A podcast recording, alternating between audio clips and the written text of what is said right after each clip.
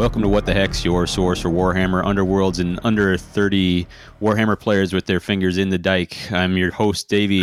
I'm flying solo today. I've got a couple of uh, guests, though. Uh, we're going to introduce them in just a second. You might notice that this is an episode uh, that dropped a little early, uh, and we'll talk about that. Uh, but that's why it's kind of a un uh, a unorthodox crew setup. But I have the Dutch Warhammer Underworlds team from uh, the World Championships of Warhammer, and that would be Val and Willy. How are you guys?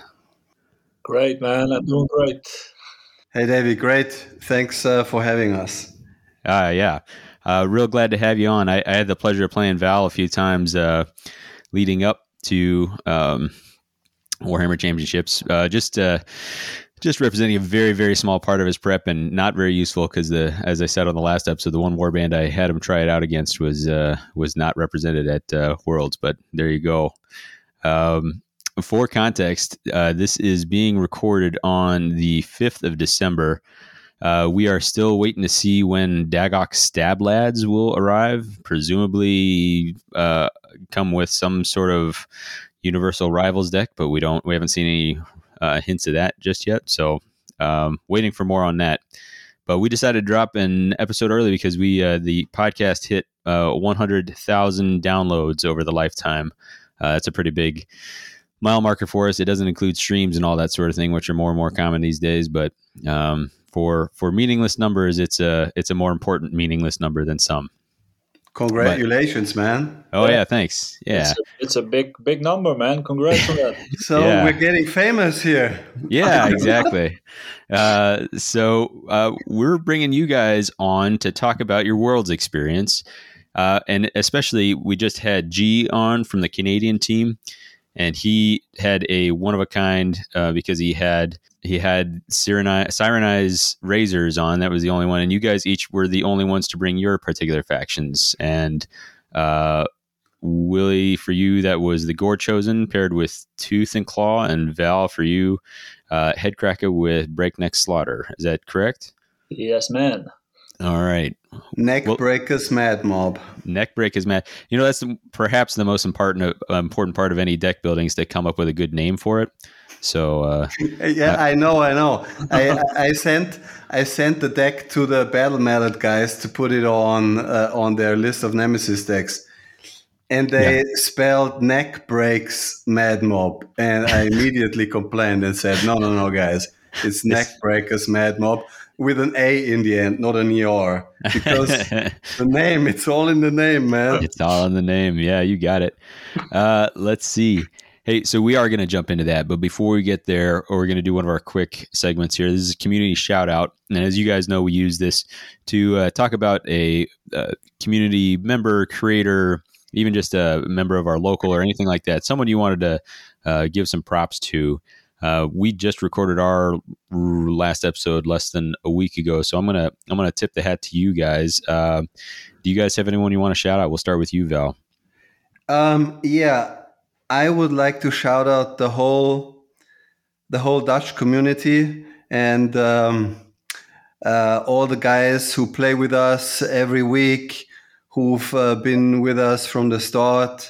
Uh, you know who you are. Um, also the the straight out of the shades by a crew as we call ourselves um, that's the name of our team mm. we, we got players from all over netherlands here in the hague rotterdam utrecht um, and a few other places in the countryside so shout out to you guys thanks for being there thanks for sticking with us uh, and especially with me when I tilt when I don't roll a crit. So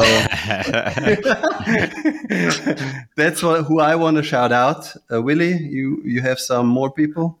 Of course, uh, shout out to Val. That's uh, what we agreed on, right? And, uh, yeah, I, I, totally agree uh, with Val, but also I want to give a more general shout out, basically to the whole world, all the creators, all the YouTube, all the podcast, all the people who are organizing events and putting basically selfless work into uh, making this the most awesome game uh, GW has ever produced. Wow, solid shout out. You guys, you guys get it. I, am glad to hear about that. We'll, we'll, ask a little bit more about that here in a second. So, uh, what do you say? Let's get into it. Let's uh, let's talk some worlds here. Let's go, man. All right. So uh, let's start, folks. Uh, may or may not have met you online uh, or in there in the local somewhere uh, where you've been playing, but let's start with Val. Uh, give me a quick what got you into Underworlds and how long you've been playing. it was um, August 2019 when my CrossFit teacher Ruben, who is uh, still part of our community here, said, "Yo, man, you got to play this game, Warhammer Underworlds." Oh wow! Um, Was it, so? Do you play it doing burpees? Then is that exactly every crit ten burpees? Uh, if, you know, if you know Ruben, he, he's really doing that, man. That's no joke. no, this this guy is he looks like Arnold basically. He's the real life Arnold. oh, that's one of my favorites. I gotta meet this guy. He's jacked, man. He's yeah. jacked.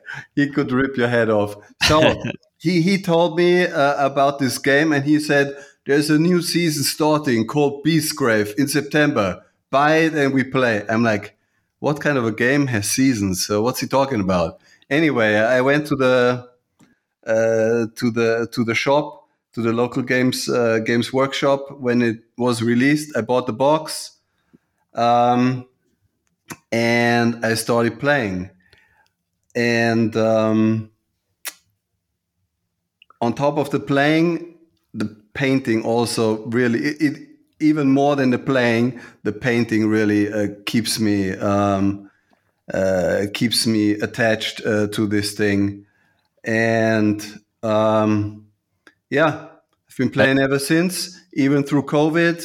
Yeah. Um, even now, and even though I've rage quit a few times, I plan to keep rolling those dice. I've uh, have had you ever played or painted before that? No, not a game, not a game like that. Of course, I had a Hero Quest and and oh, yeah, these things when I was young. Yeah. Um, but no, that was the first time I ever went into a Warhammer shop. Okay. Uh, and yeah, and just a little anecdote. So I um I had no clue how to paint this stuff. Mm. Um, I still don't. Yeah, so I I I went on YouTube. I googled the. Uh, I went on YouTube. I watched that uh, official Warhammer TV video how to paint it. I got all the paints, all the brushes. They sold me everything, basically, you know, package. But um, so I painted the warband, and uh, and I think it was just a month later we went to Amsterdam um, to a tournament, and I was I think I was fourth in the tournament, but I won best painted. Oh wow! What a With turnaround! First, I, I know Willy and the guys they voted for me because you know they're my friends and uh, it was not too bad at all uh, but um, but I, I was i was driving home in the car i was just like this is what i'm meant to be doing you know this is yeah. like i finally found something that i can get fully into it fully immersed uh, you know with all senses um, that I got. Wow, really connected yeah, for you. Yeah, yeah, That's yeah, awesome. really connected. Uh, all right, uh, Willy, what about you?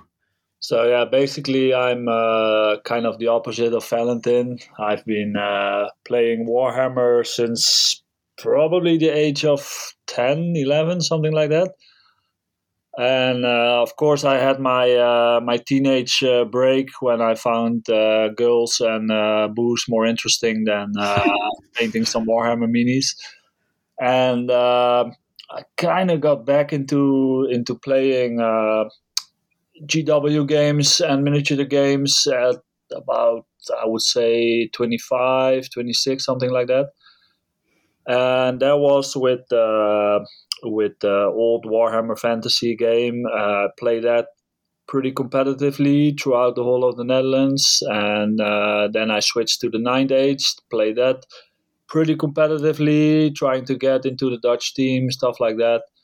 And then they stopped uh, supporting everything, and uh, I started working for a Games Workshop, and uh, that forced me to play uh, Warhammer 40k finally.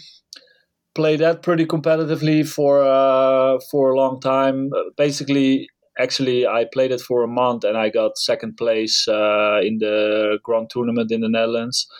So that was a game like, oh, I can get some successes with this one as well and then uh, yeah, I did 40k for a long time, but uh, yeah, basically after that, it's just too much time consuming, and uh, I started playing Warhammer Underworlds as of day one already, like uh, Shadespire first uh, first edition, first season, and uh, yeah, basically that uh, game really stuck with me, and uh, I found a community and uh, people to play with, and uh, I haven't really stopped. Like during COVID, I, I took a little bit of a break, and I missed like one or two seasons.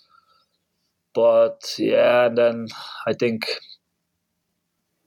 basically you, can say that I played uh, Warm Underworlds uh, without an interval as of day one. Yeah. Awesome. All right. So that's where you guys are coming from. Uh, you both qualified for Worlds. Uh, tell me what the event was. If if I'm remembering correctly, it's actually the same event. Maybe one of you, one of you was gold and one of you silver ticket coming out of there. Yeah, um, it, it, it's really you go ahead. Yeah. Yeah, it's. It, I think it's a it's a fun story, but maybe you should tell it, Val. You're better at it. Okay, okay. Um, I have to tell it maybe in a slightly different way because we we we were recorded on a different podcast yesterday. Oh, yeah, but maybe okay. Let me give it a shot. So, um, it was second of September uh, in Nottingham. Okay, it was a. I think officially it was called Mini Clash it was five games, best of one, rivals, okay. which we wow. hadn't realized until like like a week or so. Yeah, or two weeks in advance. We were practicing first championship, then nemesis, and then somebody said online, "Oh, I'm not going to this thing. It's rivals." Then we're like, "What? It's rivals?" so I said, "Willy, it's rivals." Stop making your deck. I, I, said to him, "What's rivals, man? I never played rivals. What's this? Is this new?" exactly. So we went there. Um, we played our uh, first uh, four games. We won all of them, um, and then Willy said to me, while we were walking uh, outside getting some fresh air, he said, "Let's make a deal. If we meet on the way to the finals and one of us wins the finals, he takes the other one to Las Vegas because we we were somehow led to believe that there's a plus one. Oh, and, it, and it's in Las Vegas, um, and and then we said, yeah, let's make the deal. Um, game five, we didn't meet, but we both won, so we were both in the final. So okay. we were already so happy. We're like, really? we're going to Vegas, baby. and we sent messages to everybody.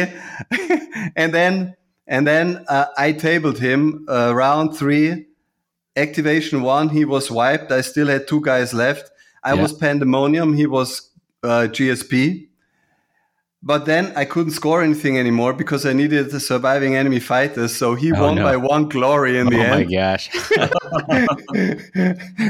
and, then they said, they gave him the golden ticket. And then they said, uh, no, there's no plus one and it's not in Vegas. and I was like, oh no. Wow. That's, uh, yeah. But, um, but then, um, and this story, not so many people know, but then I, I went to the organizers and they said, Is there no way I can go? Can I just buy a ticket? Can I participate?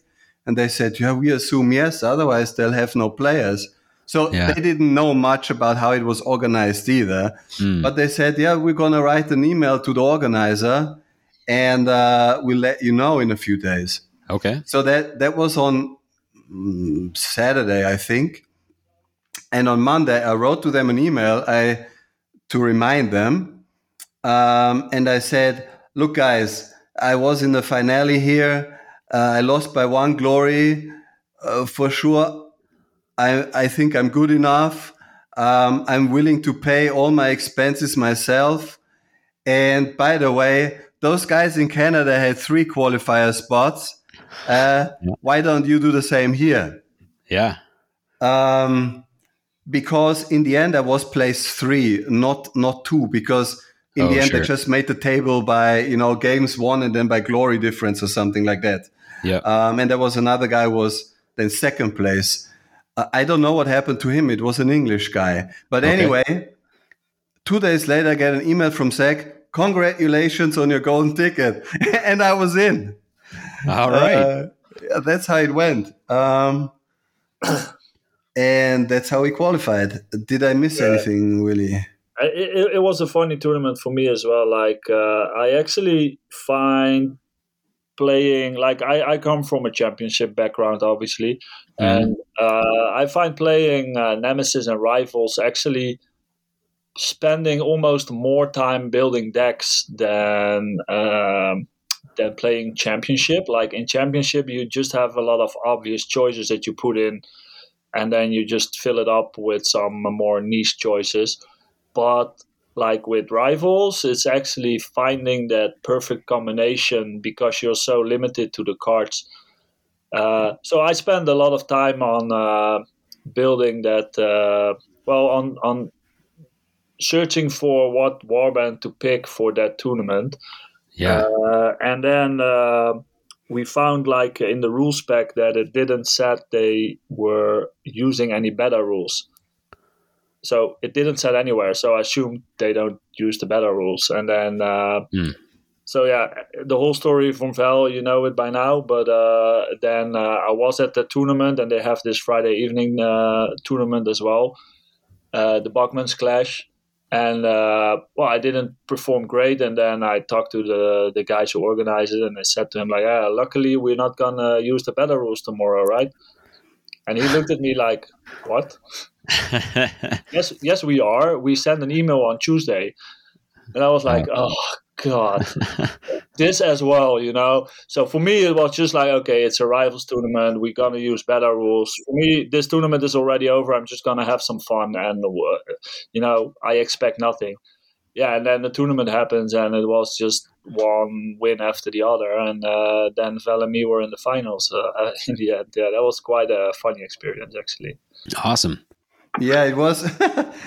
it was because they made the they had the beta, beta rules um, for the GSP, and they said they were going to use they were going to use them in that email.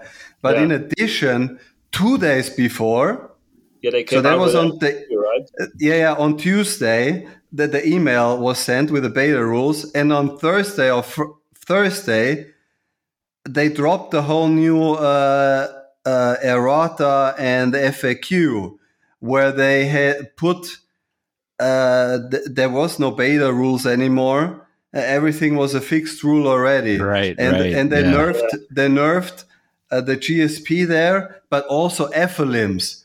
But right, but since the FLIMS was not a beta rule before, and they had not mentioned that in that email. Yeah. The, only the GSP uh, errata was used, but not the FLIMS. Mm. Yeah, which was, which was good for me and bad for Willy because we were playing those two warbands. yeah, it was it was a it was a crazy uh, ride towards the tournament and the tournament itself. But basically, uh, the the good thing is we uh, stole two tickets from uh, from the British, and uh, we we we went to uh, Las Vegas. Uh, oh. Atlanta, I mean, yeah. Atlanta, yeah. Atlanta. if you didn't know, you know, if you just spent it in the hotels, maybe you wouldn't know. Uh, I'm actually headed to That's Las true. Vegas for the first time coming up here, so uh, I'll I'll uh, be able to do a little compare and contrast. But nice, nice. Uh, well, all right, that's how you made it. Uh, let's wrap it around to uh, how you landed on your warband. So I'll let either one of you start. How did you pick your warband? how were you considering other things and uh, what what made you stick with that one? Uh, we'll start with the warband, and and maybe it's just totally tied in with your uh, with your rivals deck that you paired with, uh, but we can follow that up next. Willy, why don't you go ahead? All right. So uh, yeah, the the process of uh, picking the warband for the championships it was quite a long one because uh, yeah we, we basically I knew I was going as of the beginning of September. Mm-hmm. Uh, so yeah, you're just gonna like I said before, you know, you're just gonna search for that that perfect combination.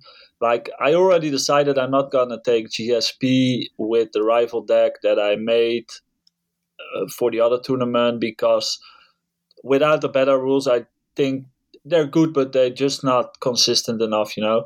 Right. And uh, so basically, my search, um, yeah, drove me uh, more towards the gore chosen in the end because what I really wanted, like basically, I had two things that I found very important, and that was uh, scoring a lot of passive glory without too much interaction.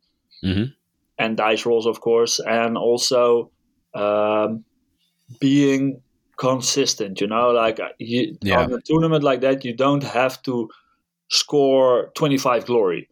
Right. No, if, if you have one game 25 glory, the other game 6 glory, uh, you're still going to lose the tournament. So basically, it's better, in my opinion, to get like overall between like 13, 14 up to 18 glory. If you can get that very consistent with your uh, deck and the way you play, um, I think it's it's a much better option. Um, and then also denying your opponent a lot of glory, I think is is very important. Mm-hmm. And I think Dromm does that very well. Uh, I tried them with uh, with a lot of rivals decks as well, and like in the end, I think you know they, they, they the warband itself they are accurate but like not super accurate yeah so you need help with accuracy if you wanna if you want to kill something right yeah and my my experience they need help with accuracy and they want help on surges because they only have four surges in faction and three of them are kill surges right yeah, exactly. So uh, and and like I was trying them with Fearsome Fortress and uh, um, the Void Curse stuff. Yeah. Uh, so yeah, I, I, also with the breakneck. You know, I I, I basically uh, looked at all and. Um, yeah, I, th- I think Tooth and Claw was uh, was was and is still the best option also what i really liked and what i always like with with playing underworlds is like in my opinion if you play a best of one or a best of three it doesn't really matter but if you can have one game where you have the element of surprise mm. it can already win you one game yeah right and that's yeah. one out of three because you surprise somebody you know that's already uh, like almost a free win uh, yep. sometimes. So uh, my thinking was also like, okay, people are gonna face Dromm. They're gonna yeah. see tooth and claw. They're gonna think like, oh, take some distance away. Uh, I should off center the board, stuff like that. Yeah, which is actually exactly what I want. Yeah. So uh, even if you lose the board roll off, you are usually because you have this surprise for the first game. You are usually in a in a situation where you can still get the kind of boards that you want mm-hmm. uh, and even having the three objectives which you don't really care about but uh, yeah there's just one objective in there that you actually care about it but um, yeah yeah you just need one near no man's land right for the yeah exactly and that was that was my like overall plan of this deck was like okay i the furthest I need to go out is one hex from no man's land. Or, worst case scenario, I need to have somebody with a combination of eight wounds slash blood tithe counters in no yeah. man's land if I yeah. cannot get the other uh, way of scoring that card. Yeah, that's their three glory end phase. Uh, which one is that one called again? It's uh, uh, it's Grim Satisfaction. Grim Satisfaction. How often do you say that uh, Grim Satisfaction scores with the having eight total counters or having four people wounded. Well, you, you got to see this card as a as a either score it for the first one condition uh, in the beginning of the game, Yeah. or you're gonna score it later in the game uh, with one of your big guys. So yeah, basically the first condition you usually score it like in the first round or sometimes at the end of the second round and then the last condition you usually score at the end of the second round or Yeah. totally in the end of the game uh, and it's uh, it's a pretty important card because I, I would say you score it nine out of ten times because that's like the main card in the deck you're kind of working towards you know you're just putting out some damage there some ping damage there walking to a lethal hex yourself every now and then and then uh, you got it right Right. I, I have scored it in the past by doing exactly that. I, I had, uh, I think I had to score it on Drum and I had had to spend a blood tithe to use a different card. And so I was a little lower than I wanted, but I'd Yeah. wiped the enemy out. And then my last two activations were walking back and forth through a lethal hex. Thankfully, I was speed four, so I could hit it a couple times on each turn just to pile up enough damage to score it. But yeah, I, I had a I had quite a funny situation with uh, with the first game I'm on, first activation. Uh, he put uh, the card on me that every time you make a move action, you get one damage. yeah, From, uh, I don't know the name of the card, but uh, Yeah. and we were like.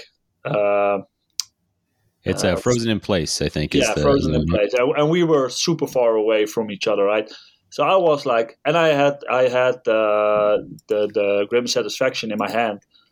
So Yeah. I was like, hmm, this is an interesting question because maybe it was on uh, Gorhog, by the way. Maybe I Yeah. just want to make four move actions. Yeah, Uh, I, I was I, I'm gonna I was gonna have the last activation anyway. So I was Yeah. like, maybe I'm gonna make four move actions and get four wounds and, and four blood tithe because it's activations where you're scoring it. Yeah, Yeah, so but then uh, after uh, we, we called in the judge to see if it actually works that way, and they took quite a while to uh, to to figure it out. Uh, but in the end, they, they ruled it like that's not gonna happen because in the wording you you gonna have it afterwards and uh, blah blah blah. So it, it wasn't happening, but I thought that was a funny situation that I almost uh, got away with uh, scoring that card by just making four move actions and staying away, basically. that'd been kind of amazing. Yeah, w- and then uh, with the deck, I think there's about uh, seven or eight cards in there that don't really require any interaction uh, for scoring. Yeah, there's Uh, there's one in there that uh, it, on on paper I thought it would. It's a embrace savagery, a surge if everyone is is uh, savage, but I realized you could do that just by activating a fighter, choosing to stagger them. Yeah. Um, and so that's a surge you can actually score without ever making those charges, which is usually the way somebody might score it. Exactly. Yeah, yeah. That's that's. I would say Embrace Savagery is one of the easiest uh, to score. Like it's actually funny with, uh, with the way I play it and the way I think of it. I it it goes against all the other uh, rules for Warhammer Underworlds. Like when you pick up your objectives, you're like, ah, do I have any surges? I need two or three surges, preferably. You know, gonna roll, Yeah. start scoring. I actually prefer like solid end phase cards in my opening hand with this Mm. deck. Like uh, I I really prefer uh, what's it called? Let's uh, burp, burp, burp. uh, worship in battle is a good for your opening hand. Uh, glorious battle is a great one for your opening hand. And then you know something like blood cost you. you you're basically if if you have these three cards and you can play the game that you don't interact, you're gonna deny probably a lot of glory for your opponent. Yeah. Uh, Let me ask you about worshipped in battle with because it's with the wording. If all three of your fighters have blood tithe then all three have to be within one. Uh, did you ever have anyone cop to that and, and figure out that they could deny it by pushing somebody away, or did you ever have to like, okay, I'll just spend a blood tithe off this one guy who's going to be farther away from no man's land uh, to make sure that my two get it. That's actually interesting. I never looked at it that way. It says two or more surviving friendly fighters each have one or more blood tithe counter. Yeah. And those fighters are within one hex. So if you have two with blood tithe counters, you can have two in in the middle, right? That's enough. Uh, yeah, I mean, uh, I think Kairos is one who uh, caught me to maybe a different understanding of that. But so no, you- sorry if I may interject. I mean, the way that this reads is you need two fighters that have a blood tithe and they are within no one's hex, ter- uh, no one, one, one hex of no one's territory. Yeah. But if you have three fighters with the blood tithe counters, all of them have to be within one hex of no one's territory right. because it says those fighters. Yeah. I never really read the card like this, so I might have been cheating uh, with it. Uh, but I, I, now that you tell it to me, nobody ever told me. I think I think that could be the case. Uh, I, I, think it's possible. I think most of the time when I have scored this card, there's going to be three guys there or two guys with blood tithe counter and the other one without a mm-hmm. blood tithe counter. Yeah. Um, uh, and then I think the other thing that was good for you with this tooth and claw pairing was you had easy access to bump up to an extra point of damage. Uh, yeah. So all of a sudden the the Gorehulk could be throwing fairly accurate four damage attacks. Um, which was yeah with with uh, of course uh, feral instinct it's called yeah yeah. Yeah. The, you know feral, feral instinct is a very much a double-edged sword. Uh, it it kind of traps you to see it as a plus one uh, plus one damage card like great strength. Yeah. Uh, but the downside is actually can be quite crippling on your game and uh, there's some timing to this card when you want to put it on or not, especially with with these big guys, you know, because what what happens a lot of time is you're gonna send one guy in, he's gonna smash faces, kill everybody, but along the way he's gonna get beat up as well, right? Yeah. And you want your beat up guy to be pulled back as far as possible, uh, yeah. out of harm's way, and then let one of the other big guys take over to start smashing faces again. That makes uh, sense. And then when you have a card like uh, Feral Instinct on there, it actually you you can't do that anymore. Yeah. Yeah. So good point. It, goes with a bit of timing. Um, I, I, would say uh, you got Red Incarnate with uh, plus one damage, range one, range two. If you got three Blood Tithe counters, uh, that's that's a much more um, it's That's a, a nicer way to get that. Yeah, doing that plus one damage. I would yeah, say. Yeah, yeah. Uh, I'll ask you just a couple more questions, and we'll move over to, onto Val and and his build here. I'm gonna I'm gonna guess this is a quick answer here, but uh, Dromm prior to the new charged out rules, that enrage ability was pretty interesting. Now that charged out has become, you know, once all figures have charged, and they can continue to activate. Uh, have you? Did you ever find yourself using Dromm's enrage ability in the game? Not at all. Not at all. no, I always. Uh, it's there's two things. Well, three things I always forget with this game nowadays. It's Dromm's ability. it's it's you can make a barge and putting a, a, ice token down when you kill somebody. you know, yeah, those are the three things I, I, I somehow I just can't get those into my brain uh, that I need to use those uh, those tools that you got. I'll tell you exactly that the uh, the rule for I think it's pillage where you get to place a available. I I just finished playing a game against uh, Hexbane. And with all the range in the pistol, it would have been really handy for me to lay lay a, a ice pillar down to protect yeah. some of my guys, and I just could not for the life. I even promised myself at the start of the you know the second game, like I will, I will turn one of these dogs into an ice pillar, and I, I did not.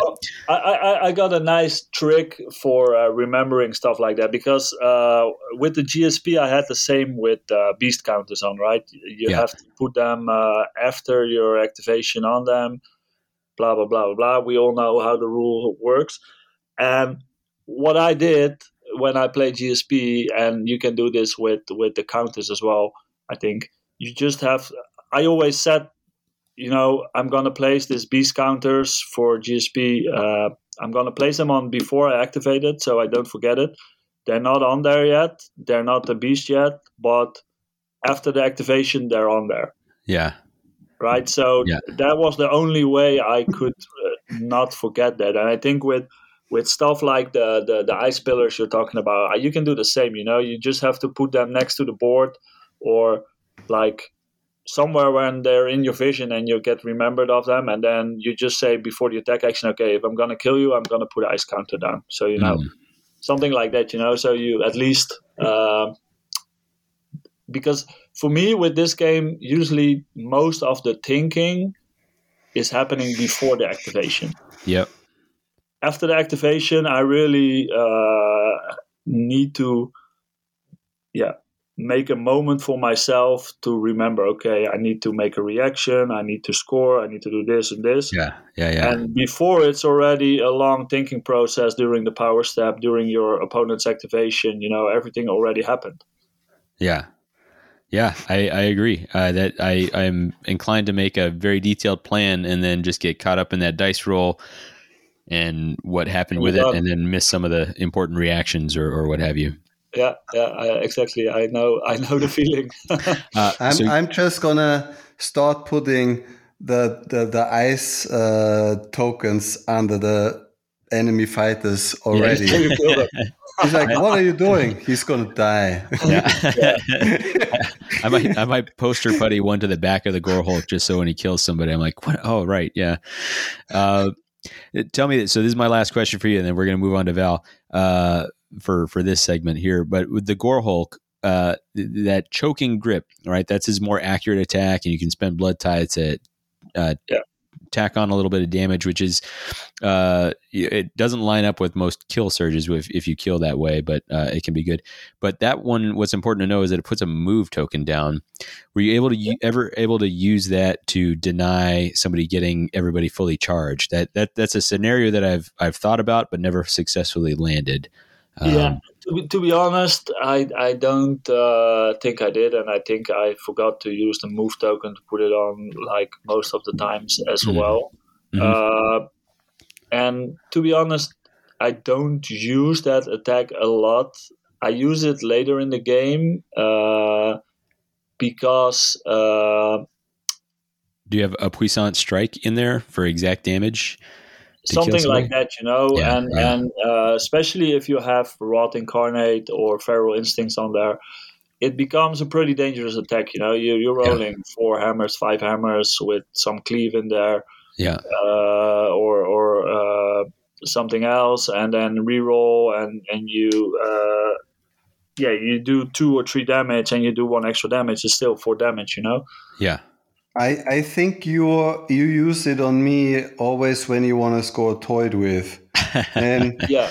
you do one damage with a choking grip, um, then you score toyed with, and then you spend the blood tithe to finish me off. Uh, no, you don't score toyed with uh, like that. So I don't no? think I ever used it that way. But oh, uh, you can. You know, Toyed with and Dark Command is just uh, it's it's a great combination. That's or, a nice combo, yeah. Are you uh, sure? Toyed with and uh, well, you know, there's a. Oh, you're right. You're right. Let's yeah, take a quick look at the at the ping damage that's also in there because I think that's. No, it, but you're right. But you can play your Dark Command and then finish me off. Yeah. Yeah, something like that, or Wound the Realm, or uh, Blood Boil, or you know, you can even push somebody in a lethal hex with with some cards. Yeah. Uh, uh, uh and you can create them with uh, with the the uh, what's the upgrade for uh, Herax? Yeah, the White Hot Anger. Yeah, White yeah, Hot yeah. Anger. That is a card that I did not rate, and uh, I actually tried your deck the other day and was surprised by how much I liked it. Just because it a successful attack early in the round creates this persisting ring of lethals that you, you can move around or, or manipulate people into. It was much better than I gave it credit for. So, uh, it's uh, it's uh, it's it's a fun card, and it's uh, you, you, can also use it quite well to to block off certain areas, especially if you play like an offset. Uh, you, yeah. you, can almost block the entire middle with with lethal hexes. Yeah. Uh, mm-hmm and it's funny because every time you play this card, uh, people are always like, "Oh, I've seen that. What happens?" Okay, so this so does this mean that when you make a move and walk through me, I get a damage? No, no, no. That's not how lethal right, right. work. would be would be super awesome, but no. Yeah. yeah.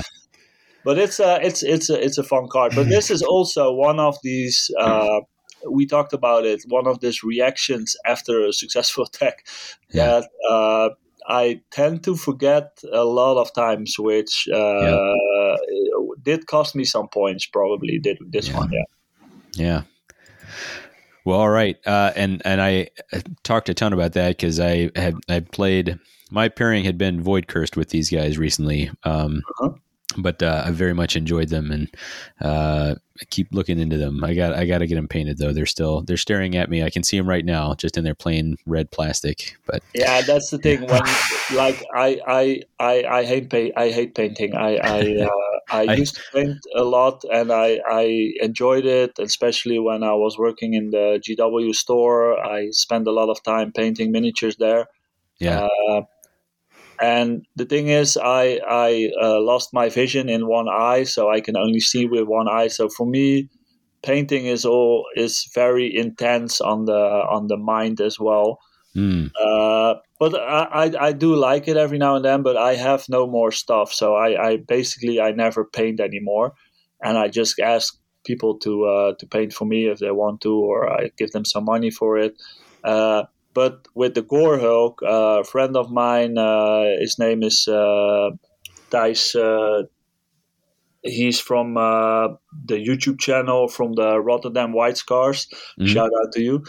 Uh, and uh, he came to my house with with a lot of paints, and he said like, "Hey man, we're just gonna do uh, one day of painting, and we're gonna paint your warband. You're gonna do it." So I painted them quite early in the process of going to the World Championships, and this also got me like a bit emotionally attached. Like along the way, I was I was thinking like, "Ah, there are better options to take to the World Championship." But I don't have them painted up, and I painted these guys. I like the way they look. Uh, so yeah, I'm just gonna take these guys, you know. yeah. He even put he even put a new head on Dromm that looks exactly like his own face. Yeah, I, I, I, I, I, I, like to make like a funny backstory, like with these, uh, with this, with this warband. I imagined it like uh, Dromm being uh, like the big elderly brother. Uh, that is like the wise guy of the tree, and then you have Herax, which is like the super annoying little brother that's always want to play with his big brothers and just being very uh, uh, hyperactive, you know. And Yeah. then you have uh, Dromm, which is like an insanely strong middle brother, but not the smartest guy out there. You mean the Gore Hulk? The Gore Hulk. Gorok? The Gorok, sorry, yeah, the Gorok, yeah, yeah. Yeah, but okay, Willy, but I heard you tell the story to somebody else in a different way. You said, Dromm, that's you. The Gore Hulk is Ruben, which is the CrossFit coach I mentioned. Yeah. and Herax, the annoying guy, is me. That's, uh, That's how you told the story of the World Championship to the people. Oh, yeah, boy. you got to use your imagination a little bit, right? We're, we're, we're brothers, right? We're all brothers, uh, Val. Uh, it's true. Well, all right. but uh, I, I really uh, enjoyed playing it, and uh, I really enjoyed the whole World Championship. It was uh, like every battle really felt like uh, a battle. You know, everybody who played there there was just such high level of uh, competition over there. Uh, so yeah, I really liked that. It was it was a very intense four days, but uh, a very good uh, four days. Yeah. That's awesome. Uh, Val, yeah. let's let's let's talk uh, let's talk to you a little bit. How how soon did you land on Headkrakka's? What else did you consider, and then how did you come to pair them with breakneck? And what else did you consider there? Yeah. I was playing Ephilims from when they came out. Mm-hmm. Um, I didn't want to play them. I wanted to play the Storm Coven, Yeah. but we had to. Ch- we had the World Team Championships coming up May June, and we had a Dutch team, and we all had to choose a different warband. And just as I wanted to type, I call Storm Coven into our WhatsApp group. Another guy said, Uh. "I call dibs on Storm Coven." I'm like, oh, okay, but I don't want to play an old warband because other people are going to be more experienced with them than me, and I'm tired of GSP, which was was I uh, I was playing before. So I said, fine, I'll play Ephilims, but I played them half a year almost, um, very successfully, with first in championship, um, then with um, fearsome fortress, and I think uh, that that is so strong that combination. It's Oh, insanely yeah. strong. Concur. Yeah, but but as time drew closer to the World Championships, we had Vo- Voidcursed Thralls coming out. Yeah. It's not nice. Yeah. Even with Fearsome Fortress, it's not nice for Ephilim. And then you had um, the Force of Frost coming out. hmm And I don't want that avalanche on my guys because Yeah. they cast that. You got two vulnerable fighters with one wound, two with two wounds, and one with three wound. Yeah. Uh, and uh, that takes five of your 14 total wounds away. So I said, oh, uh, that's going to be hard. Plus, on top, uh, you had the Thricefold Discord with their false gifts. They can screw Ephilim even more. yeah. Yeah. Um, so these three things in combination made me think, ah, let's look somewhere else. Okay. And then I said, okay, um, what, what what's the new stuff that came out? Okay, Breakneck Slaughter. These objectives look really awesome. Which warband could I pair it with? Because it makes you really fast. So let's look at all the slow warbands that could benefit for it from it. And I literally built a deck for every warband since season one. Uh, every slow warband like Steelhearts, um, Magore's. Magore's, um, Iron Skulls, yeah. Condemners, everything. And with Headkrakka's, it just clicked. Yeah. It just clicked. The other second, the second one was uh, the Vampires, Crimson Court. Oh yeah. But even there, the, I didn't like the objective deck so much. okay. Um, and of course, I wanted to have a warband that has uh, four wound fighters hmm because of the ping. I Yeah. don't want to be pinged to death. So let's take some guys, bulky guys that can tank a lot of damage, which they can. Uh, plus, they have the um, thick hide. Uh, Yep. No, not thick Just- hide. Is it called thick hide? I think it might be that you just ignore the Yeah, thick thing. hide. That's what it is. If you take one damage, if you would take one damage, you take zero damage, and that just that just clicked. Uh, but that was only, I, I would say, it was maximum three weeks before the World Championship. So like two weeks before we had to submit the decks.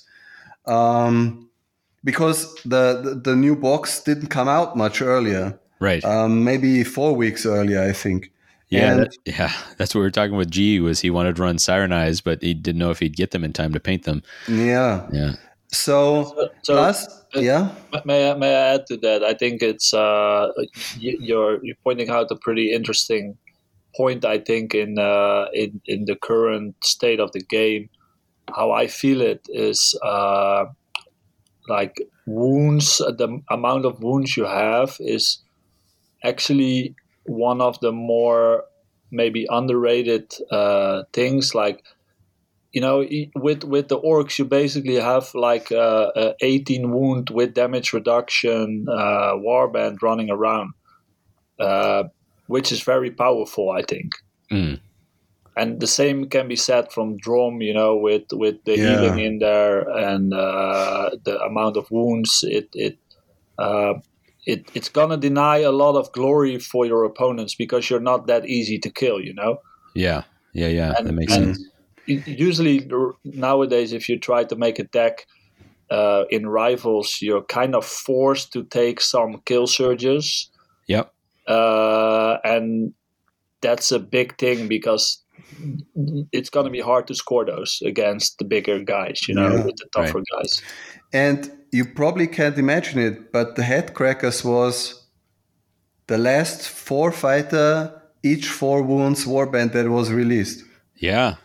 Yeah, there was none in between. Um, so, but I had a second reason. I already mentioned it yesterday, but so sorry, guys, if we're repeating things here, but um, bear with us. So, I was once, once before I was on a podcast um, with Max Bernstein, Yeah. Um, talking about the the Headkrakka's Mad Mob, and I got invited. I didn't know what I was talking about, um, but we still did it. He didn't know what he was talking about. That's that um, was Max's charm. Yeah. So I said, I have to vindicate myself by bringing this war band to the World Championship. So I, I, have to show the world I wasn't just talking smack, you know. Fair um, enough. So, um, and as I said, so coming back, uh, as I said, uh, the the the objectives they just clicked because, yeah. I mean, there's just so much overlap. Yeah. Um, basically, just charge into enemy territory and you're gonna score already um, 12 13 glory without even making a kill basically yeah i mean if if you look at my objective deck we got the things that just require you to charge is or being in enemy territory here we go great hunters you just got to be in enemy territory basically okay and have primacy but still mm-hmm. uh, you got eager for the fight just charge fastest around just in enemy territory. Gale Force, also just make attacks. Need for speed, just move or charge. Um, and then, uh, yeah, that's already 11 glory, I think. Yeah. Uh, roughly. And then you got out of control, uh, which also happens because uh, I'm going to have a lot of momentum counters. Yep.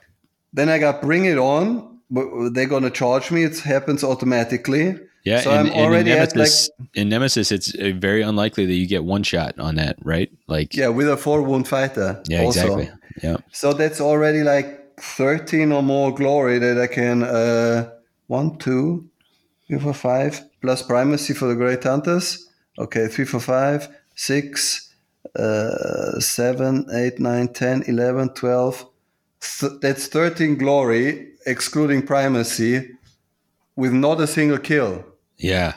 Yeah. Or so, not a single successful attack. Yeah. So, Valentin, I, I wonder, right? Uh, how much would you say the whole primacy mechanic uh, won you games? Uh, I can tell you. So, yeah, because, okay, match versus G. I won, okay, 2018, uh, 2016. That's three primacy. Uh, maybe it made a difference. 1815, that's three glory for primacy. 1415, that's for sure primacy. Um, I had a lot of matches that that were uh, very tight. Uh, I think a lot of matches are won like uh, with primacy. Yeah, with decided by primacy, and and yeah. also uh, was your opponent to uh, able to score some kind of form of primacy from you because it's very hard to steal the primacy from you. Yeah, it's very. Um, they only they only can get it when they uh, kill Headkrakka. That's the only chance they have, basically. Well, you know, because Goro can just one smash you with some upgrades. Yeah, yeah. but uh, but um, yes, of course that's possible. But I would say in ninety percent, I wasn't playing against uh, the Gorehulk, but in ninety percent of the games, they don't get primacy at all. Yeah uh, and in 95 and and even if they get it they still don't score it because i'm going to get it back with the next kill yeah, yeah, so they basically have it only if the last thing they do in a round is kill my boss yeah. yeah. and then every once in a while you can still grab it back with a gambit yeah, even yeah. then I grab it with a gambit or or with just uh, moving on to an objective with yeah, uh, yeah but it's, it's crazy if you if you think about it, it's crazy how strong it is, right? Like yeah. people actually spend upgrade slots to put some key on there to be on an objective at the end of the game, something like that, you know. Get an extra yeah. glory. Yeah. yeah, and it's it's almost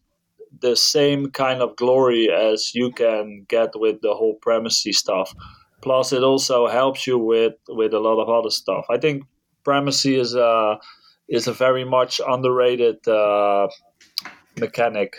Yeah, I, I agree, and I think, uh, and Val, you can tell me if I'm wrong here, but uh, I think you know even in in the best case scenario for the, your opponent, uh, they somehow avoid a lot of engagement in round one. Nobody dies. Uh, they steal it from you one round because they managed to kill Headkrakka himself, and then you get it one round. So in the best case scenario, it's a wash, but that's a pretty rare situation. Uh, a more common might be maybe they can deny it once and you get it twice for two, or they get it once and you get it twice. So you're you're commonly getting one or two glory net gain, and then sometimes you get it all three rounds and three glory net gain. If you if you just designed a warband that said you're going to start anywhere from one to three glory ahead, oh man, that's that's And- something else. And and and just a question for you: Did you actually say you gonna avoid the ice skating orcs somehow? You, you can't avoid these guys. They they no, got yeah, yeah, eight uh, whatever man. They they're Yeah. super fast. So Yeah. that was also actually that was after I played this deck a few times. That was also the reason why I switched away from Ephilim to these guys because they just destroy Ephilim. yeah, Yeah. They just destroy him. If I draw um, devastating charge plus one damage and maybe another card, or I inspire, or I have a push, Ephilim can't hide anywhere. yeah, A- and and I'm just I'm charging him with um, uh, with uh, uh, wallop yeah, four damage dead over. Um, I get primacy super easy from them. Um, they, they they have no chance. Unfortunately, I was not paired against Ephilim uh, at all during the World Championship, but I knew Ephilim uh, has he can be wiped very quickly by an aggro warband uh, that can reach him. Yeah. yeah, yeah, yeah. Um, Val- Valentine, I, I I'm curious. What what what would you say was the hardest matchup for uh, for your orcs? Yeah, okay. Um, let me just finish quickly the objectives, then we go there, if you don't mind, yeah. because that's also uh, good to know. So basically, so then I have uh, some things that require me to attack uh, and make kills, rapid strike and smash them, and f- not fast enough. Um, basically, if you make if the cards are the sequence that they come out is okay, you make one kill per round, and you score all of this. yeah. Um, or even against the three fighter warband, you just make two kills uh, in the whole game and you still score all of this, even great hunters. Um, and they cannot take that away from you anymore. And there were really a lot of games where I just had a nine glory third end phase. Oof. Great, great hunters for three, plus primacy, plus smash 'em, uh, plus fastest around. That's nine glory. Yeah. Of course, you don't draw all of them some uh, at the same time in the last round. You, you you draw maybe one of them in round one or at the end of round one, and you just hold on to them. But so many games I won where the opponent already thought they had me, and then boom, nine glory Yeah. that happened so many times and and the game that in preparation the game that finally convinced me was to take these guys was against the arena and i kept a screenshot of the of the end of the game Yeah. there were five arena no wounds on them at all and all my guys are dead okay. i didn't hit a single attack maybe one and then they healed Yeah. and i still won the game Right. All right. was this was this against uh, against Rob? might have been no, Uh, one of our guys Poor here Rob. You're But- a horrible person. but and and this is the great thing about this deck um, is that it's aggro it's very dangerous for your opponent but even if i don't hit i can score a lot the only way i can lose is if they really outcrit me substantially and my cards come out in the wrong sequence Yeah. they can still kill me, but if my cards came out in the right sequence, I still win. Or Yeah. or the other way around, I kill them and my cards don't come in the right way, I still win. The only way, the only way they can beat me is if my cards come out wrong and they outcrit me. Unfortunately, that happened two times in the World Championship, and that's how we come to my toughest matchup. my toughest matchup was actually uh, basically aggro that can out crit me uh, and uh, and out out aggro me. And there, my pairings, I was really I was unlucky. Of course, it's never my fault. It's a chance. But match just to illustrate, match one was against G with his razors. I won 3-0 against them. Yeah. Uh, even the longboarding cannot keep me away. Yeah. Um, because I can make a I made nine move nine hex charges. That's possible, you know. Um, Wow. With a plus two move upgrade and a plus three move gambit, and I'm there. Yeah. But then the next one, match two was versus Sack. He was playing the worst combination for me. Uh, Crimson Court with Voidcursed Thralls. Yep. And the Crimson Court, they also four four fighters, four wounds each. They roll on hammers, not on fury like I do, and they defend on shields, most of them, not on dodge like I do. Right. And uh, this is this is basically my nemesis. Um, I won the first game 23-13, but the second one he clawed back 12-15. And then the third one was 12-16. But even those games, they were just like if I hit one last attack, I'm gonna score six glory in the end phase and I win. But I just didn't land it because I rolled for this damn fury. But the, the, the and the third match then was so he won two one in total. Next was match was again Crimson Court. Oh. Yeah, and that guy was playing um, Tooth and Claw, and he just uh, he out critted me for three games, no exception. I And he think I didn't realize there were two Crimson Court. yeah, there. yeah, yeah. Because Zach was the ringer, and Oh, he yeah. was not in those lists. He came on the first day. Mm. Um, he was not in those uh, in the lists that uh, that were public um, before. Yeah, when we had to uh, put in the, it was like one week or two weeks in advance. You had to put in your uh, We had to submit the deck. you Yeah. submit the deck and everything. Yeah. Yeah. and and he didn't have uh, so and he played the vampires with tooth and claw. And basic i swear it when he had rolled two attack dice it was crit success. Three attack dice it was double crit success. Four attack dice it was triple crit success. Yeah. every time. Uh, he just wiped the floor with me 3-0 i had no chance at all. Oh. But you know, Um, Val, w- w- when you play a tournament, there's always one game where your dice rolls is gonna be yeah super Yep. easy and your Yep. opponent's gonna roll super good. That's I think that, that separates like the strong players from the, the the other players is they can somehow cope with that and Persevere through that. yeah and like Yeah. mitigate the damage from this one game and then still come out on top you know Yeah. Yeah yeah yeah so you're saying i'm not one of those players thanks That's man. that's exactly what I understood it as. Yeah. I- no, but the thing is also I played it a bit wrong, and I, I learned a, a, a, a few things along the way. Unfortunately, uh, too late because against them I wouldn't have, I shouldn't have played my usual uh, aggressive game. I can let them come to me because they also have to do the same uh, and play a little bit more counterpunch.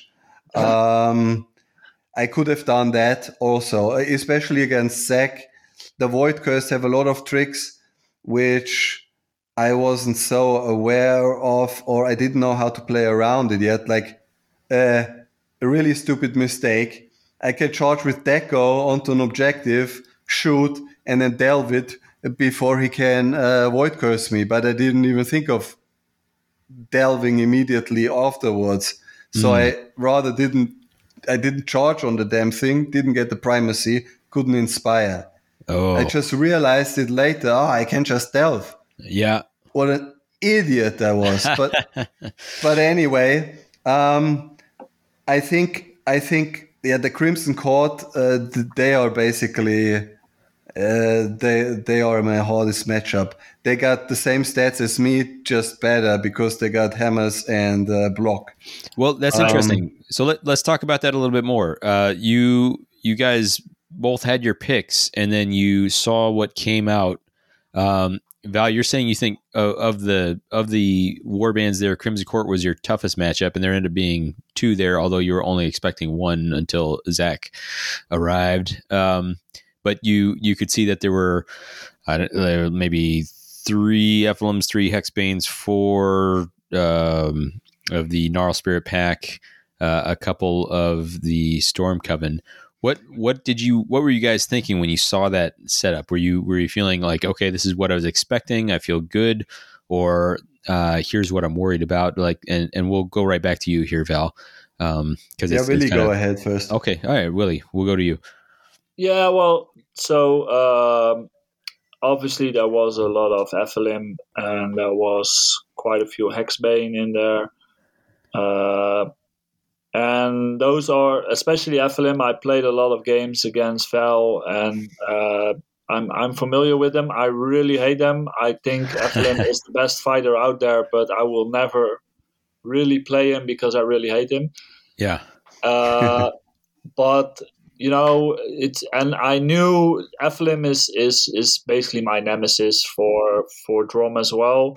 Uh, but also I knew I can take him if I play it right. It's it's it's not an easy match, but uh, it's it's a winnable match if if you do the right things.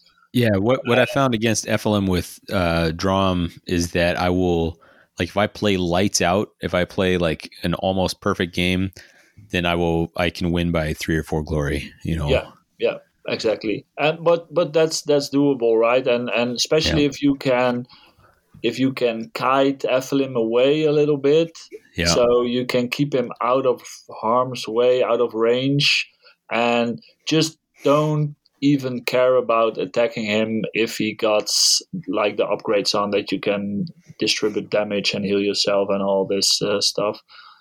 Uh, mm-hmm. And you know, with the Gorehulk and with uh, with some ping damage, it's it's it's sometimes worth to just get the charge in, roll two swords, try to get lucky, and then throw another ping damage on there to kill him. Yeah, but it's it's it's a tough matchup. Yeah, for sure. Yeah, yeah. I mean, you're talking like there, there's this situation where okay, it's a you know forty percent chance that I land this attack, but if I do, I win the game. You know. Yeah, and usually I do this. I, it's actually uh, uh, this, this reminds me of something. I would say the best card in my whole deck. Where is it? Call to Heal. Mm-hmm. Yeah, Call oh, to Heal is, yeah. is the card that won me, I think, one third of every match I play. Uh. It's it's such a g- good card, and if you have Call to Heal in your hand, you can actually just make this attack. Try and roll your two swords and get some lucky crit in there, and then just pull your guy back. Fail. yeah, come on back again. You know. Yeah, yeah, yeah. I love it. So uh, obviously the eventual winner, and we, we talked about this last uh, episode, um, but once again, tip of the hat to uh, Aman, but was uh, Storm Coven with Force of Frost. Was that on your radar, Willy, as far as a uh, uh, something a matchup, and how did you feel about that as a possibility? I never played against them. so you never played against Storm Coven, or you never played against Storm Coven we, with Force of Frost? Yeah, we we we were uh, we were talking about it in the preparation that uh, we built one deck and I'm gonna play against them, and then Val's gonna play against them, and we were gonna both switch the warband to get to know uh, to know the warband. Mm-hmm. Uh, but we ended up not having time for that and not doing that. So I I didn't have a lot of experience. Uh, yeah, maybe you know just from building the decks and stuff like that, but not like really playing experience. Interesting. Uh, so yeah, I got in against Aman quite blind, uh, and just yeah, relying on on what my warband can do and know how to play my warband. Uh, and I think he uh, I wouldn't say he was scared, but he was uh, he was on on on edge mm-hmm. to uh, to play against Dromm, and uh, so yeah, I ended up winning the first game, so that got him even more on edge. You know, like oh okay, uh, this this uh, I, I because I think he only dropped before that only dropped one game the whole tournament. Uh, and then he ended up winning the last two games. Uh, well, the second one I could have won, but he just made like one perfect play by just being able to push somebody while switching his inspire stuff. Mm. Um, yeah, that was just uh, that was just a pro play that uh, that won him the game basically. Um, but yeah, I, I, got him blind, and uh, I th- I think they are good, but I don't think they're the best. But I think when Amon plays them, they they are really good. I I think they're very good. Yeah. Well, all right, Val. Yeah. What did you think of the lineup, and what what were you most worried about? Did you feel good about what you'd selected once you saw what was out there? Yeah, I I felt good about it. Um, but it was not just the lineup. You know, there were also we were also split into two groups. Oh, that's right. And the distribution of warbands was very, very um, unbalanced there because in Willy's group, you basically had you had three hex of eight people, three hexbane. Uh, All two, three hexbane ended up in the one group. Yes. So, yeah. Whoa. Yeah, wow. yeah. Wow. Three hexbane, which is such a nice matchup for me. Yeah. Two Ephilims, which is a really nice matchup for me too and two Gnarlspirit Pack, and then the Drom. So mm. very little variety. While I was with 10 players, we had Storm Coven, oh, Mad Mob, Pandemonium, GSP, Razors, Crimson Court, uh, Mad Mob, and another, yeah, two Stormcovens in there, and mm. two Crimson Courts, and was it two GSPs? No, one GSP. Uh, you had the so, Moloch as well there. And the Moloch. Yeah. Yeah. yeah, exactly. The Moloch too. Um, I was I was uh, uh, not really. I wasn't worried about war bands. I, I was worried about uh, uh players. Mm. Um, but I only knew Arman, so I was scared of him because he was in my group, but I never had to face him. Yeah. That's why we are still friends. Uh, um, um, no, but but you see, in all these hero war movies, they say if you're not afraid, that means you're an idiot. so I should have uh, looked into the Crimson Court a bit more, but I only saw one, so I said, "Yeah, okay, it's it's one, uh, it's uh, it's it's gonna be okay." Because yeah. the rest of the matchup was okay because I ended up then playing after the two Crimson Court. I ended up playing against uh, the Storm Coven. I won 3 0, uh, even against their longboard. They couldn't get away from me. And then I played against the GSP.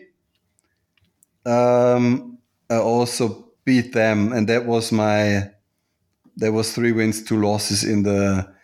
Uh, what was he called in the group in the pool phase? Um, so yeah, that was a bit uh, a, a, bit uh, weird with the you know with the with the two groups and and how the war bands were they split up. I understand they tried to do uh, get separate country separate the country people like me and Willy so they don't you know knock each other out.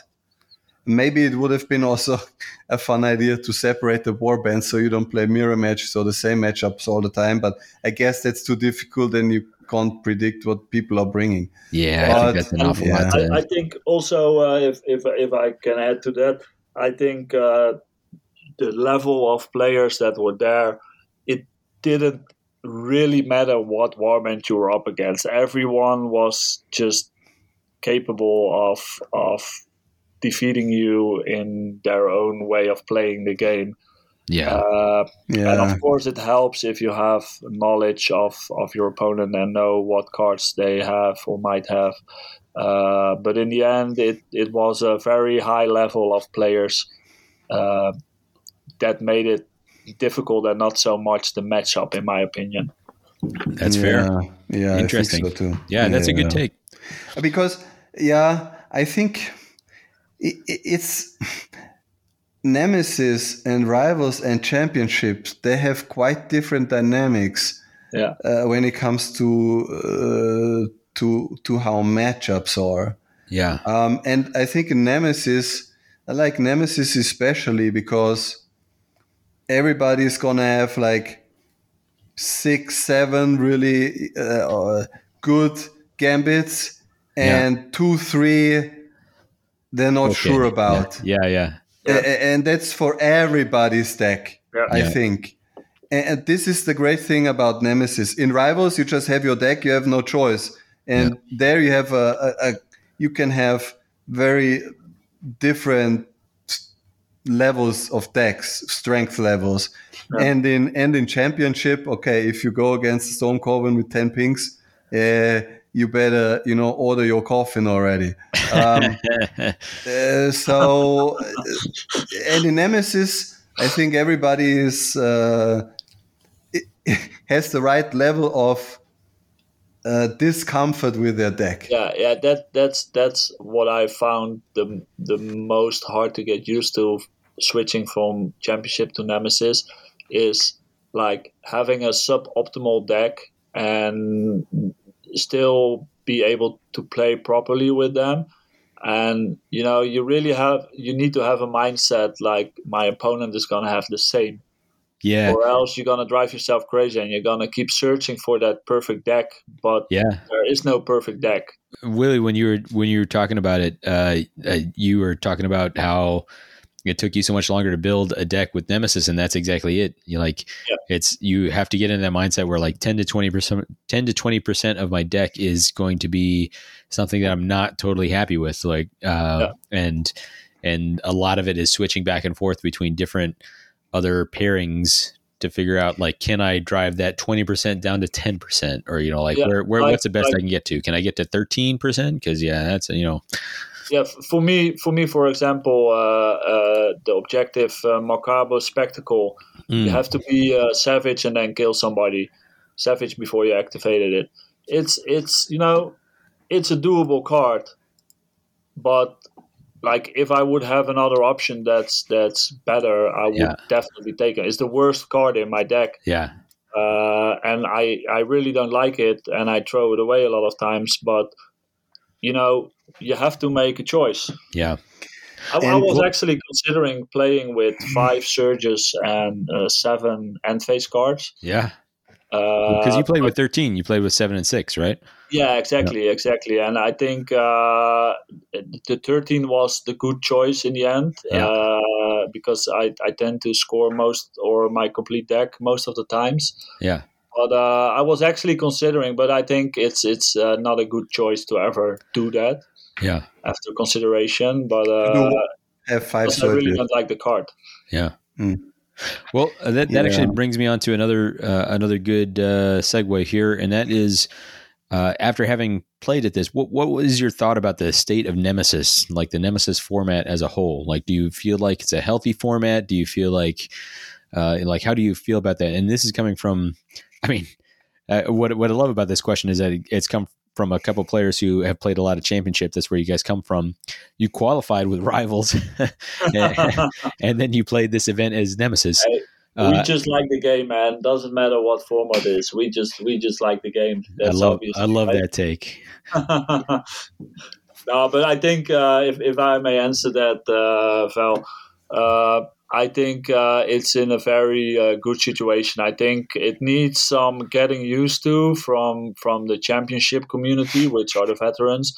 But like Val and me, we're also always working and trying to build our own community and getting new people in the game and uh, yeah, growing our own local community to uh, yeah to just make it better and more variety is, is better. Yeah uh, and then Nemesis is just is just a great format, you know. Like uh, for example, this Thursday I'm gonna play with a with a friend of mine.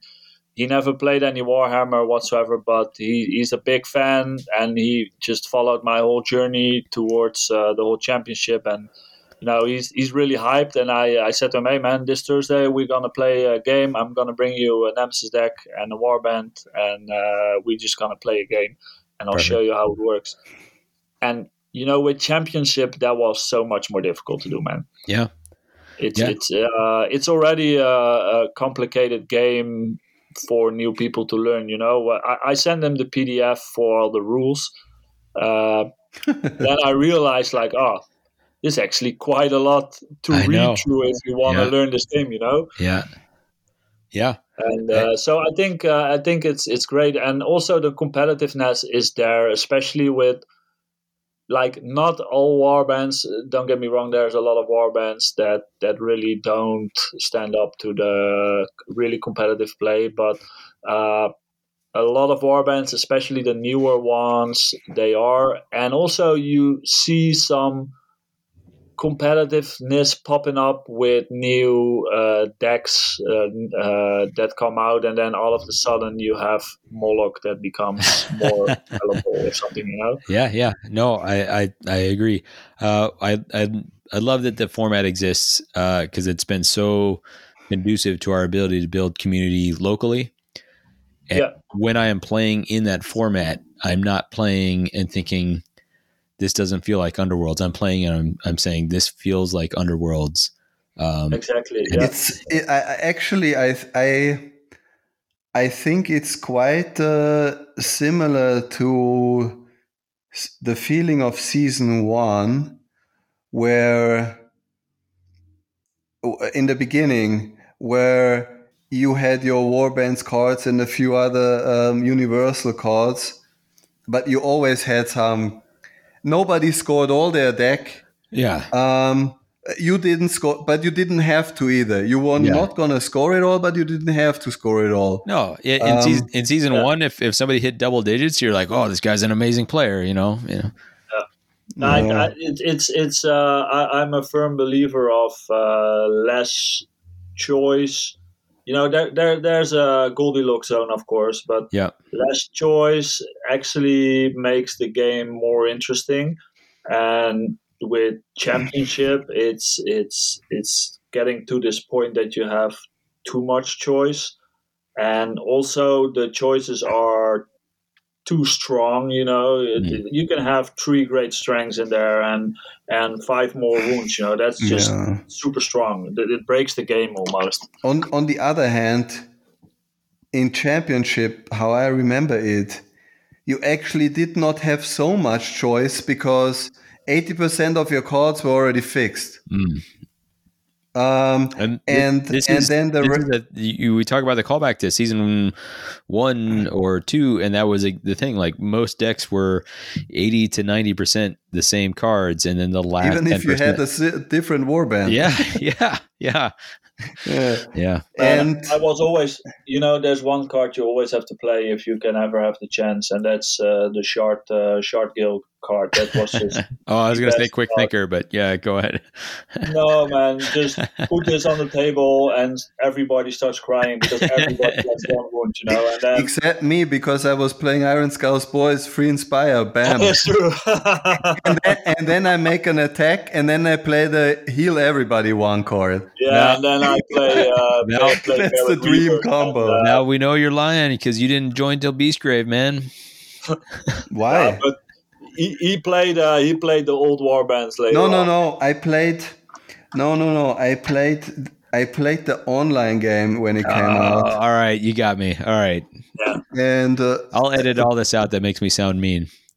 no, no, no. It's all right. But uh, but also also we uh, we do some special tournaments here where we have Shadespire only or uh, Nightvault only. The next one Ooh. in January is going to be Beastgrave only. Hey, I, I, know. I know that so, Skylar is going to be listening to this episode, so and he's the hey. one who runs our local league. So, Skylar, format options. Yeah, think about it. Do this, man. It's really fun. And yeah. Val, I think we should take this opportunity. Your house is big enough, right? yeah, for sure. Can we just say that that everybody who listens to this and the whole world is invited to join uh, this tournament? Can we put a link in the bio or something? Yeah. Yeah, it's going to be end of January. 2024. All Sign right. up to the BCP app. yeah. All right. So anyway, uh, I just wanted to just add something to Nemesis uh, to your question there. Yep. yep. I think the Nemesis format is is the most balanced one because it's not optimal for everybody. Mm. Uh, for everybody, Yep. um, you always have to take a compromise, and even these, these, and you think you have less choices, uh, but the choices are much more meaningful Yeah. because if I change one objective in my deck here, like let's say I take fastest around, no, um, not fast enough is a kill surge. Yeah. I take it out and put in the surge. Um, have two reactions. Uh, what's it called? Uh, it's the Headkrakka's uh, warband. Um, Something about being cunning. yeah, um, exactly.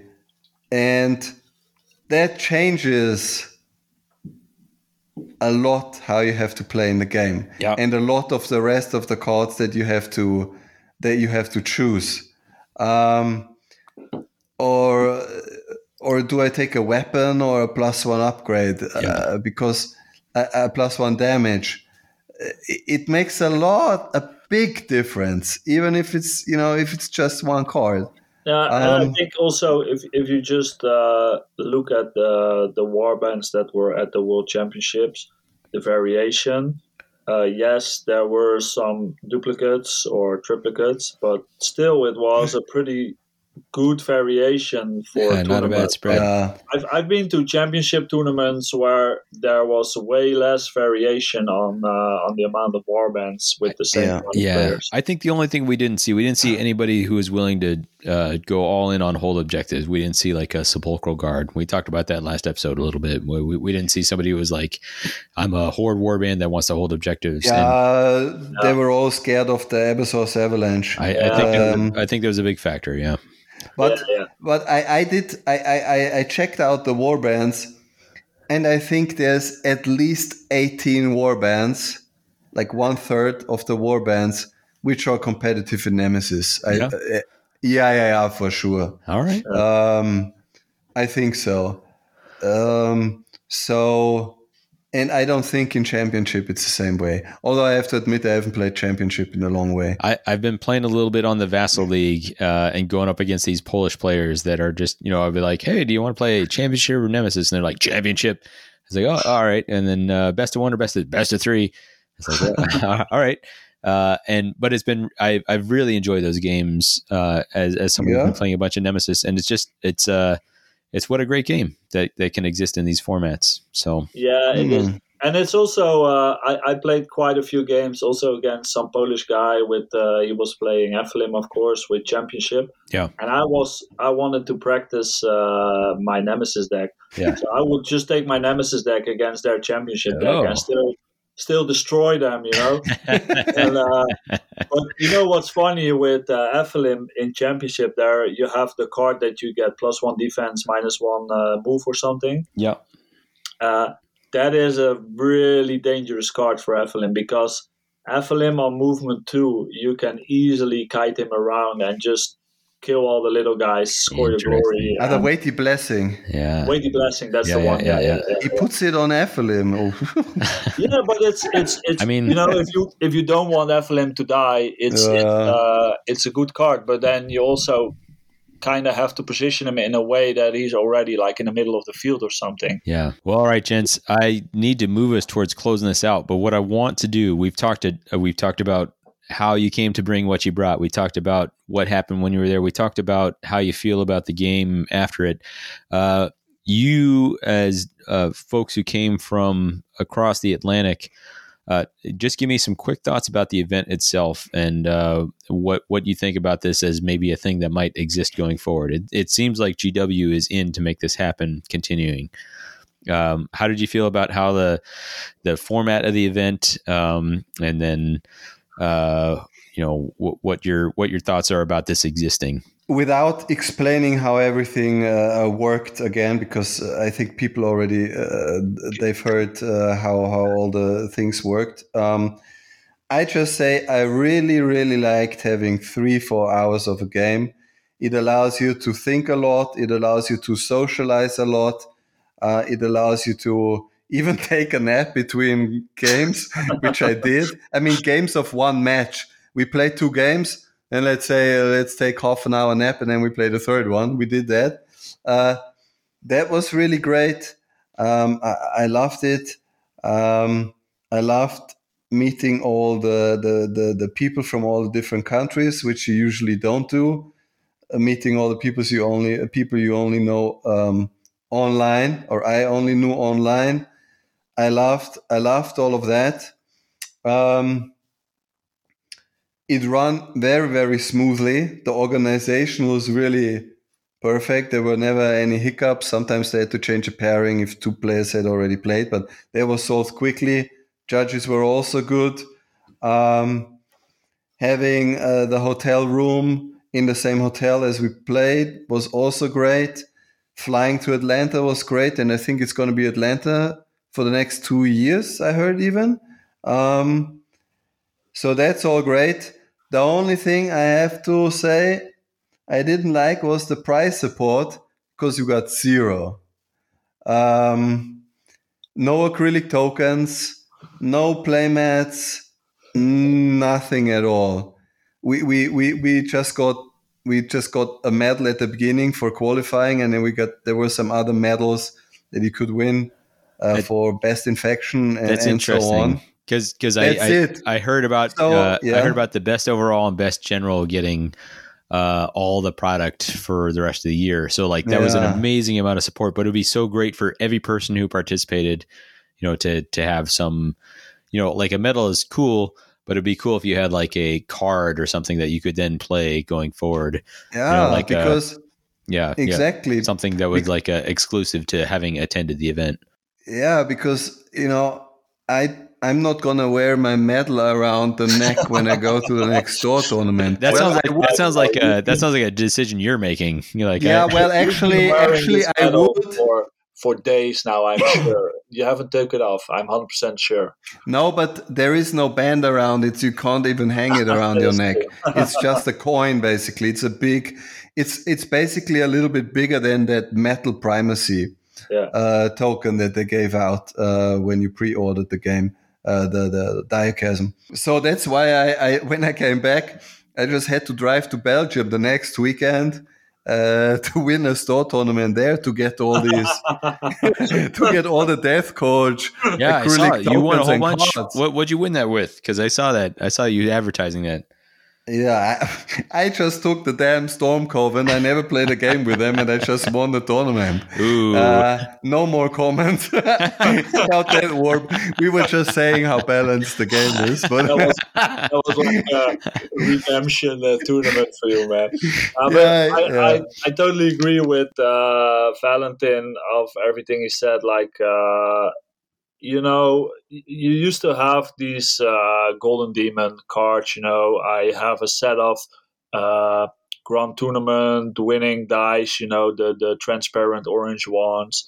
You know, in in the past they had a lot of like cool stuff that you're gonna use later in in the games as well instead of just having a, a coin laying around in your room activation activation tokens yeah, for your exactly, warband. Yeah.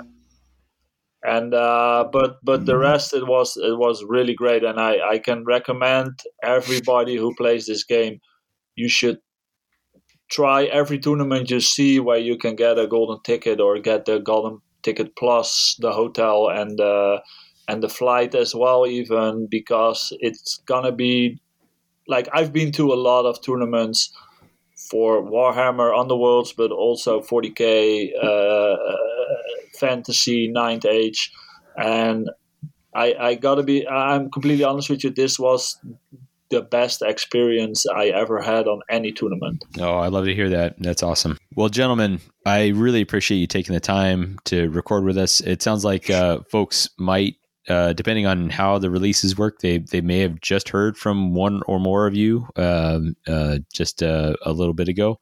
Uh, I hope we were able to bring something extra to the conversation. Um, but uh, yeah, I I am looking forward to this. Uh, I can tell you that our our local meta, our local podcast, all that sort of thing, like we're really motivated by this, and like we thought it was kind of an amazing thing to exist. Uh, and we hope to have some representation there next year. We, we would love to see you there. Will, you made the top eight, right? So you will be there next year? Yeah, I, I, I ended up on uh, fourth place. I, I kind of had the roughest schedule of everybody uh, playing my uh, dead match on uh, Saturday evening after a lot of games already. Yeah. Uh, so yeah, I got invited, uh, but I'm gonna search for like a golden ticket plus hotel and everything. And oh, right, right. So you, you're invited, but you you you're gonna you're gonna be out for blood to try and get your uh, plane ticket and hotel paid. Sure, for sure. And I will drag I will drag everybody with me uh, to this tournament and. Uh, get as much people out there as, as we possibly can. Well, that's great. I, I think everything I'm hearing about it is that uh, GW we're we're working on figuring out what it was this first year, uh, and that they did a, a, very good job of it, and it will only grow next year. And so we're excited for that. Yeah, I think I think uh, if if we can add a little bit of critical comment to that, and I think Valentin mentioned it before uh, yesterday as well, that they should make a much more clear schedule, and they should contact much more communities and communities themselves should contact GW as well. Like, hey man, give us a golden ticket. We organize a cool event. We want a golden ticket uh, to get a lot of the buzz going because uh, it's it's definitely worth it. Yeah. Uh, I I think that's all on point. I, I would love to see. I think it's only going to grow. I think this game is in a good growth stage, uh, and I think that will continue. So uh, I hope both of you are there next year. Uh, and I hope I get to face you next year. we'll see. Good luck with that. yeah, I've, I've, got, I've got, I think I've got one shot. I think I got to do well at LVO because I don't think I'm going to make another Grand Clash. I don't think there's another Grand qualifier or qualifier, but uh, we'll see how it goes. I'm going to battle with all my uh, all my podcast mates here are going to be there. But uh, yeah, all right here we go. If you have enjoyed interacting with us, you can always contact us uh, at WTHcast on the uh, platform formerly known as Twitter, now X. You can talk to us at whatthehexcast at gmail.com. But even better, any of the discords, we're all over those, uh, especially the Vassal Discord and our own, which is the Mortal Realms Discord. There's a uh, link to that in the show notes. Um, of course, we thank the Mortal Realms Network for hosting us. Uh, we're part of that and we appreciate that. Uh, if you want to support the podcast, we do have a Patreon and you can just uh, tip us there. Uh, we're going to be working on some options there for uh, uh, rewarding those who have done so. We have a huge thanks to those patrons who do.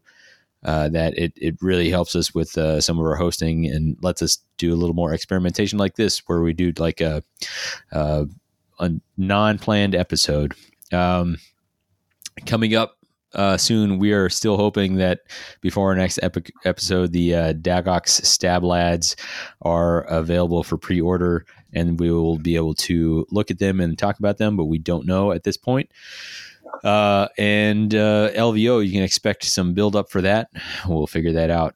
Uh, gentlemen, I don't know. I don't know if you boys are regular listeners or not. If you are or are not, uh, you're still getting ambushed with this. Oh no! And here Not the flavor text quiz. It's a flavor text quiz, and and Val, Val, I I uh, regret to inform you that you are more on the uh, hot seat than than Willy here because this is a card that I suspect was in your deck. No, that's your hint. All right. Okay. Uh, the quote it is unattributed to any fighter. Uh, it is anonymous. As long as this fighter keeps moving, they're almost untouchable. Uh, it's. Hmm, what could it be? I never read this one, but I have to think out loud. He's googling. He's googling right Val, I no, think you can. I think you can do this with logic. Okay, so first of all, keep moving. It must be one of the breakneck slaughter cards. Yes, you're correct there. Untouchable means it must be. a defensive chord. Here he goes. So, Everybody, watch him work. Mark, that's it. You got it. Uh, well done. Yeah, this is my favorite one. Is e- either tumbler or moving mark, yeah. but moving mark has the moving also in the yeah, name. Yeah, you are correct, sir. You got it. You got it there. And I, I love to find the ones that you can logic out. Uh, I will close this out with a uh, recommended listening, and this is with hey, the- Willy. Willy, you have to ask Willy, uh, Clever.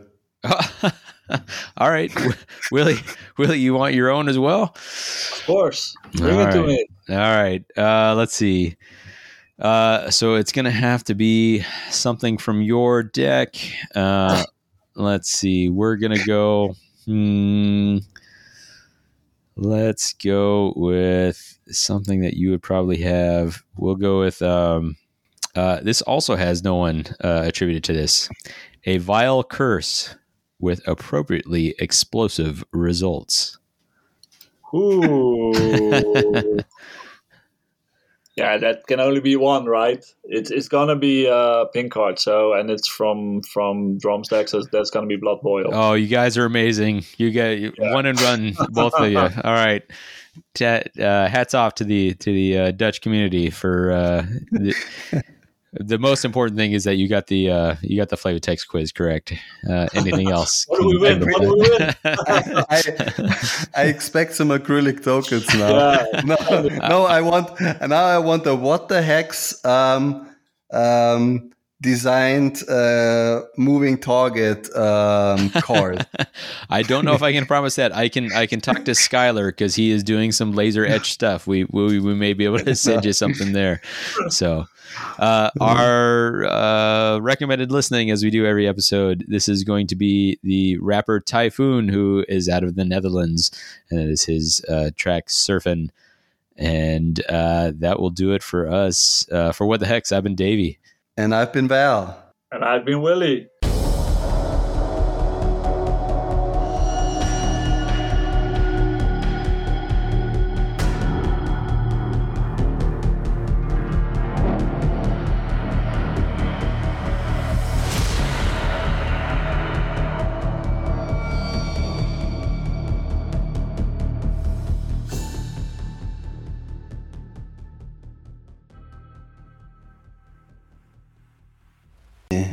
And uh, I know it's only about uh, two or three thousand dollars for you to go, but uh, I will buy you a free drink if you go. So that, that'll make it worth it. Yeah. So, so really, you're just talking about uh, two thousand nine hundred and ninety four dollars, really. So you know that's uh, that's a cheap beer, man. No.